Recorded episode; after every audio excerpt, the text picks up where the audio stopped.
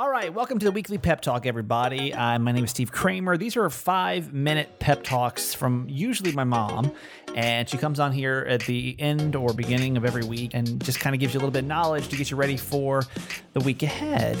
Um, and then I just give you a little intro, and that's it typically.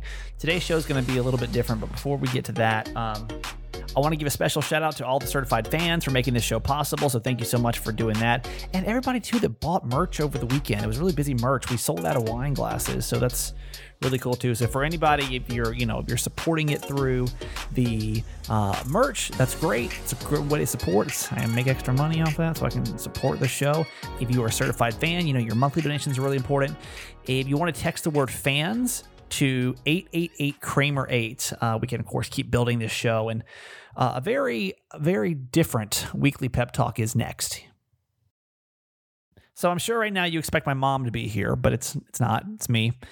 Uh, I don't know if you saw on my Instagram, but over the weekend, my uncle, my mom's brother, passed away, and very unexpectedly too.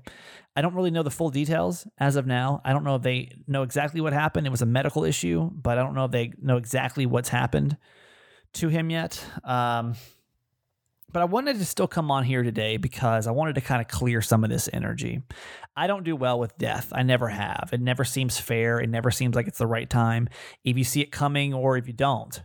But I feel like everyone in my life that passes away, I'm able to take a nugget from their life that I wish to kind of bring into my life, into my spectrum and what I'm doing. Uncle Jimmy is a great example. Uncle Jimmy was a good old boy. He was from this tiny little town called Villa Rica, Georgia and he happily lived as a truck driver. And I can't tell you how many years he drove a truck. But every time you'd see Uncle Jimmy and every time you talked to him about driving that truck, it was like he would come alive. Between that, his family, and renovating old cars. I mean, Uncle Jimmy's life was pretty simple. I feel like Jimmy looked for like the little things in life, and I personally am not that great at it. You know, Uncle Jimmy wasn't a millionaire, but you would think when you were around him that he was not in what he drove or what he had, but just in the way he held himself. He held himself like he was a, like a life millionaire, like so genuinely happy. And I feel like if I was sitting here interviewing my Uncle Jimmy right now and I were to ask him, Is there anything else you wish you would have done in your life? I don't think he would have. I doubt he would have said yes. Just a genuinely happy person. Back in 2012, I told you I took this Buddhist studies class, right? Uh, it was when I was going through my last job loss. And wanted to get off medication. And so I decided to get into meditation instead. One thing we learned that really has shaken me in a lot of different ways is the idea of impermanence, where nothing, as we know, nothing is permanent. Our lives aren't permanent. Your job's not permanent. Your house isn't permanent. Even the person that you love the most is not permanent. It's not. Nothing is. And I can tell you over the last couple of years, I've had to really learn that lesson albeit the hard way. Elizabeth Gilbert said in Eat, Pray, Love, it all goes away. Eventually, everything goes away. And the thing is, we think we have time.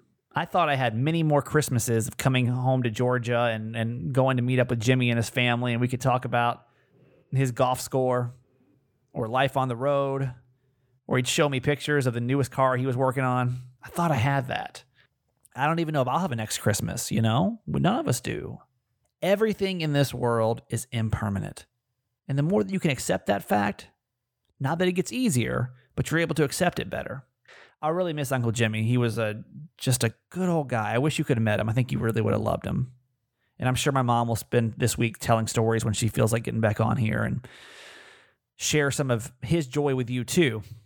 So today I just want you to spend some time thinking about things that are impermanent and maybe it makes you appreciate it a little bit more. I know I'll pick up the phone and call somebody today that I felt like I would have another 50, 60 years with. And I hope you will too. And maybe that's our pep talk for the week is that it's just never guaranteed and it's never permanent. I love you. My mom will be back and do a much better job at this next week. Have a great Sunday. And as my mom would say, love you forever.